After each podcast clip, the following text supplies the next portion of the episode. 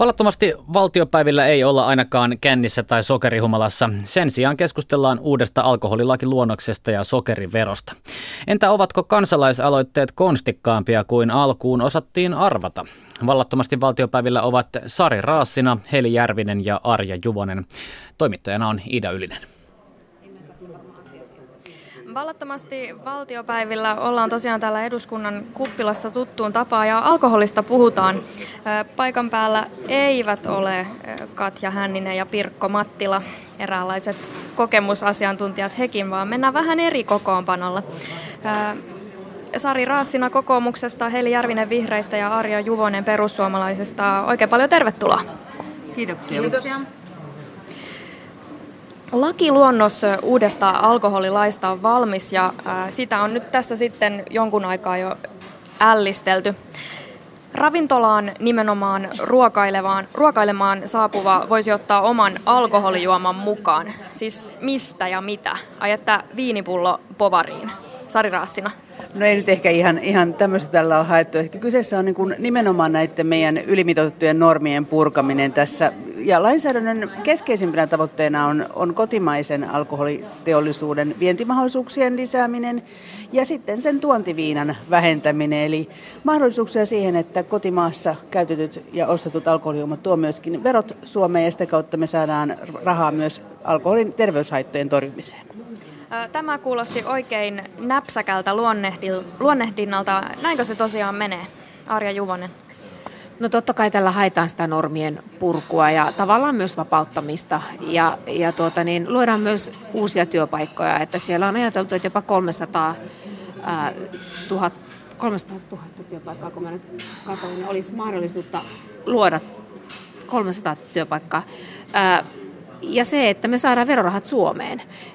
Viron tuontia saataisiin vähennettyä ja, ja toki se, että asiakkaan eduksi tehdään, että ihan hyvä, että kauppojen aukioloajat myös lisääntyvät, että alko voi olla pitempään auki, että kyllä siinä myös niin kansalaista kuunnellaan. Siis Arja, Arja Juvonen, 300 000 uutta työpaikkaa vai 300 vai mikä on se arvio? Muutkin voivat auttaa. Ei ainakaan 300 000 ei, uutta työpaikkaa missään. Eli Järvinen jatkaa siis. Niin, jos tähän alkoholiin palataan, niin mun mielestä kurjaa tässä keskustelussa on se, että mekin puhutaan heti alkoholin saatavuudesta, hinnoista, viennistä, tuonnista, mutta me unohdetaan se, että me puhutaan aineesta, joka on yleisin poissaolojen syy työpaikoilta. Me puhutaan aineesta, joka aiheuttaa miljardien kustannukset vuodessa ja aineesta, joka aiheuttaa ison osan meidän kaikista tapaturmista, mielenterveysongelmista ja, ja ihan fyysisistä ongelmista. On arvioitu, että jos suomalaiset aloittaisi alkoholin käytön vasta 25-vuotiaana 18 vuoden ikävuoden sijaan, me voitaisiin jopa lakkauttaa puolet suomalaisista sairaaloista. No totta kai tämä on ehkä vähän kärjistetty, mutta tosiasia on se, että alkoholi työllistää meitä aivan valtavalla tavalla. Siis me voitaisiin lakkauttaa puolet sairaaloista ja jopa kolme neljäsosaa meidän sosiaalitoimistoista, mm. jos alkoholiongelmat vietäisiin meiltä pois. Ja se unohtuu tässä keskustelussa koko ajan. Sari Raassina, kokoomus.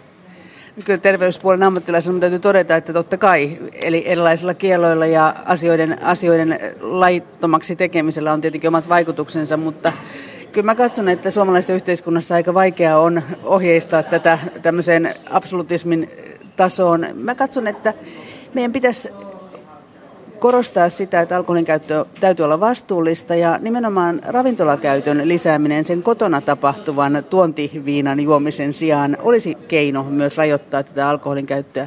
Ja on totta kai täytyy seurata tämän lainsäädännön vaikutuksia myöskin aukiolojen vapautumisen osalta esimerkiksi ravintolassa, kuinka se tulee vaikuttamaan ihmisten terveyteen ja ihmisten käyttäytymiseen, mutta jos ajatellaan esimerkiksi kesällä, kun on tapahtumia, missä eri yrittäjät tuo ruokaa festivaalialueelle, että he voisivat yhden luvan kautta tätä hommaa hoitaa siten, että siellä voisi viiniä myöskin tarjoilla, niin mä väitän, että tämä on normien purkamisen ja myöskin näiden pienyritysten kannalta erittäin positiivinen kehitys. Arja Juvonen, perussuomalaiset. Siis ihan täydellinen moka heti alkuun 300 työpaikkaa. Tietysti täällä puhutaan budjetista ja lisätalousarvioista tänäänkin, niin nollat on sekaisin ja nollien kanssa oltava tärkeän tarkkana. Minun mielestä se kysymys, että miksi Jeppe juo, niin se ei välttämättä ratkee tällä alkoholiuudistuksella. Eli ihminen, joka haluaa sen juomansa hakea, niin hän löytää kyllä sen.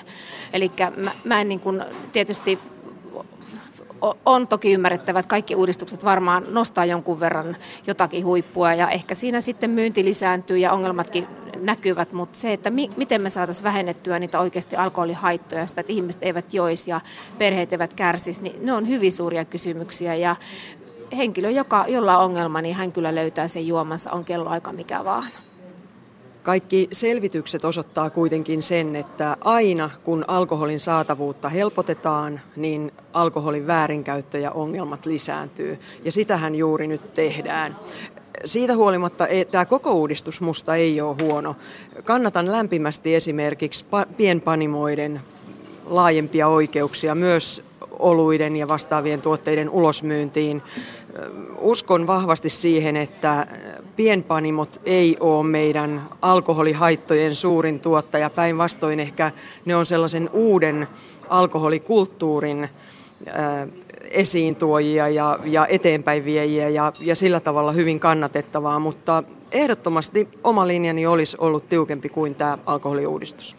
Niin, selvityksistä puheen ollen tuore OECD-raportti, josta uutisoitiin tänään, se kertoo, että EU-maat säästäisivät miljardeja euroja, jos tupakkaa, alkoholia ja sokerijuomia verotettaisiin enemmän ja samalla saataisiin enemmän työvuosia ihmisille ja kohennettaisiin kansanterveyttä. Tässä Sari Raassina, lääkäritaustainen kokoomuksen kansanedustaja, nyökyttelee päätään ja Arja Juvonenkin siinä puhui, että pitäisi pystyä puuttumaan niihin syihin, miksi ihmiset juovat. Te olette hallituksessa. No, meillä on, on, tämän lainsäädännön taustalla on kuitenkin se, että me kannustettaisiin ihmisiä kohtuukäyttöön. Ja Eli Järvi nosti hyvän esimerkin nämä meidän pienpanimot. Mun mielestä viinin ravintolakäyttö ruoan yhteydessä ja sen helpottaminen, niin musta siinä ei ole mitään hankaluutta. Mun mielestä iso ongelma on siellä kotona tapahtuva ongelmajuominen, jossa me nähdään selkeästi, että Virosta tapahtuva ja myöskin muista ulkopuolisista maista tuleva alkoholin massatuonti on se ongelma, joka on lisännyt alkoholi suurkulutuksen mukanaan tuomia ongelmia. Tämä on asia, johon meidän pitäisi puuttua. Tupakan suhteen mä katson, että meidän uusi tupakkalaki ja sitä kautta pikkuhiljaa asteittainen tupakoinnin vaikeuttaminen on se keino, millä me päästään siihen kohti savutonta Suomea 2030. Ja mä toivon, että tämä oikeasti otetaan vakavasti. Musta on hienoa nähdä ja lukea tilastoista se, että meidän nuorten tupakkakäyttäytyminen on selvästi muuttunut ja, ja tupakointi katsotaan nykyisin vähän semmoista loserismiksi jo siellä nuorten ikäluokissa ja mä pidän tätä kehitystä aivan loistavana. No jatketaan sitten kulinaaripolitiikalla. Valmistevero, se poistuu ensi vuonna ja tämä tarkoittaa sitä, että makeisia ja jäätelöä ei voida erikseen verottaa. Savon Sanomat kertoi maanantaina, että hallituksessa olisi kuitenkin haluja ottaa käyttöön jonkinlainen sokerivero, kattavampi veromalli ehkäpä. Sellainen, jossa vaikkapa keksejä verotettaisiin samaan tapaan kuin nyt ennen karkkia tai jäätelöä. Hallituksen edustajat Sari Rassina ja Arja Juvonen, millainen sokeriveromalli voisi olla toimiva? No, nyt on valmisteveropohjainen on EUn näkökulmasta erilaisia tuote, tuotteita sorsiva, esimerkiksi jäätelöä verutetaan, mutta vanukkaita ei, joissa on tismalleen sama, sama sokeripitoisuus, mutta niiden myyntimuoto on vaan erilainen. Ja Tiedän, että monissa EU-maissa, esimerkiksi Unkarissa ja myöskin Belgiassa on tämän tyyppinen sokeriin liittyvä verotus ja nyt toivon sitä, että valtiovarainministeri lähtisi asiallisesti selvittämään sitä, miten me pystyttäisiin lisätyn sokerin osalta saamaan verokäytäntö, joka koskisi makeisia keksejä, erilaisia muita tuotteita, vanukkaita, makeita välipaloja, jossa sitten aidosti myös se kustannus siirtyisi siihen hintaan siten, että niiden käyttö vähenisi. Tämän asian kääntöpuoli on tietenkin suomalainen elintarviketeollisuus. Ja nyt pitää kuitenkin katsoa, että se siirtymäaika on riittävän pitkä. Me nähdään ulkomaisten esimerkkien kautta, että kun on siirtymäaika, niin myös elintarviketeollisuus sopeutuu ja hakee vähäsokerisempia vaihtoehtoja siihen omaan tarjontaansa. Ja väitän, että tässä olisi myöskin suomalaisella elintarviketeollisuudella vientimahdollisuus, koska meillä on terveitä puhtaita hyödyllisiä elintarvikkeita, missä marjat, sienet ja metsien antimet, sitä kautta jalostamisella pystyisi myöskin vientiä lisäämään. Arja Juvonen, puoluekollegasi Sampo Terho on ehdottanut, että uuden veron piiriin pitäisi ottaa terveysvaikutuksiltaan haitalliset elintarvikkeet sokeria laajemmin. Mitä mieltä olet tästä? No se on ihan hyvä idea. Itse asiassa olisi juuri sitä myös itsekin kommentoinut. Eli kyllä terveysperusteinen vero, niin sitä voidaan ajatella ja laajentaa. Että siihen kuuluu toki muutakin kuin sokeri. Ja kyllähän se kansalaisten ja meidän kaikkien terveysvalistus siinä, että mitä me suuhumme laitetaan, niin se on joko terveellistä tai sitten se on epäterveellistä. Ja kyllähän siellä samalla viivalla, jos liikaa käyttää, niin siellä on rasva, siellä on sokeri, sieltä voidaan myös poimia lisää aineita ja miettiä, että mikä kaikella tällä on yhteensä tekijä. Että tämä on hyvin laaja ja vaikea kysymys, mutta että millä tavalla me sitten perotetaan ja mietitään, että mikä on, mikä on terveysperusteista. Miltä tämä puhe kuulosti vihreiden Heli Järvisen korvaan? Ehdottomasti me ollaan vahvasti sitä mieltä, että sokeriveroa, sokerivero pitäisi ottaa makeisveron tilalle monestakin syystä. Makeisvero on tuottanut Suomelle noin 100 miljoonaa euroa vuodessa. Sokerivero voisi tuottaa 300 miljoonaa eli kolminkertaisen määrän. Lisäksi kun silloin aikanaan kun makeisvero tuli Suomessa käyttöön, niin elintarviketeollisuus aika notkeasti lähti kehittelemään esimerkiksi isoa valikoimaa erilaisia keksejä, joista tätä makeisveroa ei tarvinnut maksaa. Mä uskon, että jos nyt saataisiin laajempi lisätyn sokerin vero, niin elintarviketeollisuus myös hyvin notkeasti lähtisi kehittelemään vähän sokerisempia tuotteita, jotka olisi myös sitten terveellisempiä meille kaikille ja aiheuttaisi myös niitä kustannuksia myöhemmin erilaisten terveysongelmien tiimoilta vähemmän yhteiskunnalle.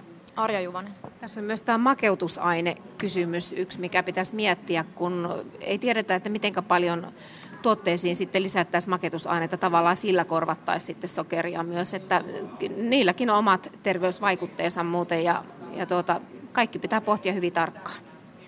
No, puhutaan sitten kansalaisaloitteista. Niiden kanssa eduskunta, eduskunta taitaa olla vähän helisemässä. Ensin oli kansalaisaloite, jonka myötä maaliskuussa astuu voimaan tasa-arvoinen avioliittolaki ja nyt se sitten halutaan kumota aito avioliitto kansalaisaloitteella. Miltä tuntuu noin omasta mielestä nyt tämä tilanne, kun meillä on käsillä kansalaisaloite, joka on jo käsitelty, ja sitten on vasta-aloite sille, eli ikään kuin tämmöinen kierre käynnissä. Sari Raassina, kokoomus. Tämä on tietenkin silloin, kun meillä on asioita yhteiskunnassa, jossa on hyvin mustavalkoisia näkökulmia erilaisten asioiden suhteen, niin oli oikeastaan ennustettavissa silloin, kun kansalaisaloite tuotiin meidän tämmöiseen vaikuttamisvalikkoon. Ja nyt sitten meidän pitäisi ottaa tässä talossa linjaus siihen, että sallitaanko me tämän tyyppinen kansalaisaloitteen käyttäminen vai ei. Mä en pidä tätä hyvänä, koska se alkuperäinen tarkoitus siihen, että kansalaisaloitteen kautta voidaan nostaa kiperiäkin kysymyksiä eduskunnan pohdittavaksi, niin joutuu tavallaan tässä hankalaan tilanteeseen ja, ja sekoittaa tätä kysymystä. Mä oon itse sitä mieltä, että meidän ei pidä sallia tämmöistä mun demokratiankin kannalta vähän arveluttaa tai ainakin, ainakin epämiellyttävää tapaa hoitaa asioita, että heitellään palloa puolta toiselle. Kun jotakin on päätetty, niin sitten on päätetty ja sen mukaan eletään. Niin ja ilmeisesti tilanne on kuitenkin se, että jos tämä vasta aloite jollain tapaa etenisi, niin se ei eduskunnan kantaa kuitenkaan tulisi muuttamaan yhtään miksikään todennäköisesti näin ja, ja kuitenkin paljon keskusteluahan siitä, siitä taas saliin tulisi ja mä katson, että meillä on tällä hetkellä niin tärkeitä asioita Suomen talouden ja meidän palvelukokonaisuuksien suhteen. Mä toivoisin, että sitä eduskunnan aikaa nyt säästettäisiin niihin kysymyksiin, joilla on sitten erittäin laajoihin kansalaisryhmiin merkitystä ja päästään sitä debattia tuomaan, tuomaan esille. No miten te sitten muovaisitte tätä kansalaisaloitekäytäntöä? Eikä sitä kokonaan voi tai kannata kuopata. Heli Järvinen vihreistä. Kansalaisaloite on ihan, ihan loistava keksintö ja se on osoittanut myöskin jo tämän nuoren ikänsä aikana sen, että se on tullut tarpeeseen. Meillä on ollut monia kansalaisaloitteita eduskunnassa käsittelyssä. Sen myötä on tullut kaksi ongelmaa, joista ensimmäinen on tämä, että saman asian ympärillä voidaan pyöriä mahdollisesti loputtomiin. Eli joka vuosi voidaan tehdä vastakkainen aloite, jos, jos kansa näin haluaa. Ja se ei tietenkään ollut kansalaisaloitteen tarkoitus. Toinen asia, josta nyt on merkkejä ilmassa, on se, että kansalaisaloitteesta on tulossa entisten kansanedustajien keino vaikuttaa asioihin. Meillä on tulossa muun muassa eläkeindeksi, meillä on tulossa kansalaisaloite hyvästä kuolemasta. Arvostan kaikkia kansalaisaloitteita kovasti ja korkealle ja toivon niille, toivon niille vahvaa asiapitoista käsittelyä täällä, mutta pitää muistaa, että kansalaisaloitteen tarkoitus ei ollut ikään kuin luoda entisille kansanedustajille uusia väyliä vaikuttamiseen, vaan tuoda puhtaasti se, se kansan, suomalaisten ihmisten mielipide näkyviin. No otetaanpa yksi esimerkki. Paavo Väyrysen kansalaisaloite kansanäänestyksestä EU-jäsenyydestä.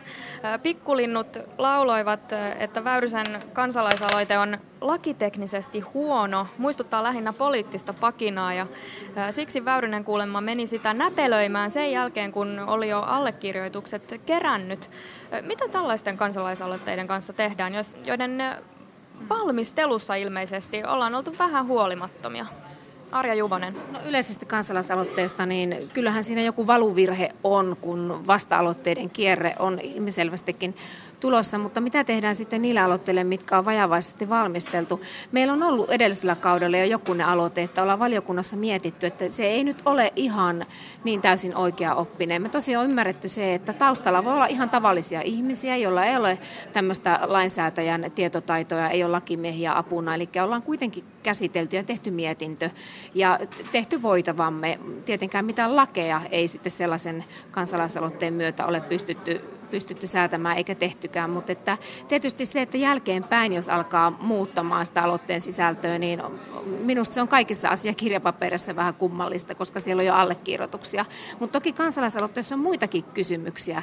Olen Pohjoismaiden neuvoston jäsen ja sain siellä kertoa suomalaisesta systeemistä, kun me ollaan mietitty myös pohjoismaiselle tasolle yhteistä kansalaisaloitetta. Ja kyllä tuo 50 000 allekirjoittajan määräkin jossain asioissa voi mietityttää, että pitäisikö se olla korkeampi. Et siinä vaiheessa, kun tämä aloitejärjestelmä on laadittu, niin on, on jotain valuvirheitä kyllä mielestäni sinne jäänyt. Sari Raassina vaikka en ole juristi, niin minulla on itsestään selvää se, että jos itse esimerkiksi johonkin adressiin nimeni laitan, niin minä en tulisi hyväksymään sitä, että sitä tekstiä, mikä siinä adressissa on oltu, niin jälkeenpäin lähdettäisiin mun allekirjoitukseni jälkeen muuttamaan. Ja olettaisin, että se mun allekirjoitukseni on validi edelleenkin. Kyllä mun mielestä tämä osallisuus ja ihmisten aktiivisuus niin täytyy perustaa myöskin siihen luottamukseen, että ihmiset, jotka sitoutuvat kannattamaan jotain kansalaisaloitetta, tietävät tasan tarkkaan, mitä he kannattavat ja sitä kautta sitten asia menee oikeudellisesti eteenpäin. Mitä Heli Järvinen summaisi tästä aiheesta vielä tähän loppuun? No varmaankin niin, että äh, mun mielestä pitää olla suomalaisilla oikeus tehdä vaillinaisiakin kansalaisaloitteita. Tarkoitus käy kyllä niistä selväksi. Ja eduskunta on se paikka, jossa sitten hiotaan pykäliä. Eli, eli suon mielellään sellaisen kotikutosuuden myös kansalaisaloitteille. Mutta varmasti tulee jossakin kohtaa mietittäväksi se, että saadaanko me tämä vastakkaisten aloitteiden kierre loppumaan tavalla tai toisella. Ja toisaalta sitten se, että kenen oikeus se kansalaisaloite on. Onko tarkoitus se, että se todella on entisten kansanedustajien, entisten vahvojen vaikuttajien väylä, vai onko se tavallisten suomalaisten väylä? Kiitokset kommenteista Sari Raassina kokoomuksesta, Heli Järvinen vihreistä ja Arja Juvonen perussuomalaisista. Kiitoksia. Kiitos. Kiitoksia. Ja hyvää syksyn jatkoa. Kiitos. Vettä lasissa. Ja kiitoksia Iida Ylinen sinne eduskuntaan.